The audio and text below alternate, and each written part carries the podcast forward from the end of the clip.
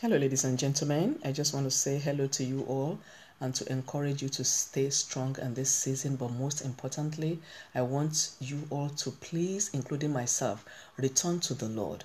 Let us return to God, whether it is our sins or not that is causing pandemic, this uh, COVID 19. I want us all to return to the Lord. There is no other way to get out of this but Jesus Christ, the Son of the living God. He is the only way. He said, I am the way, the truth, and life, and no man comes to the Father except through me. I encourage you today, find Jesus. It is very important for times are hard, people are depressed, and a lot of things are happening because of this current situation that the world is in. I just pray that God will give you wisdom to locate Him. Look up to Him, and you will find Him. Amen.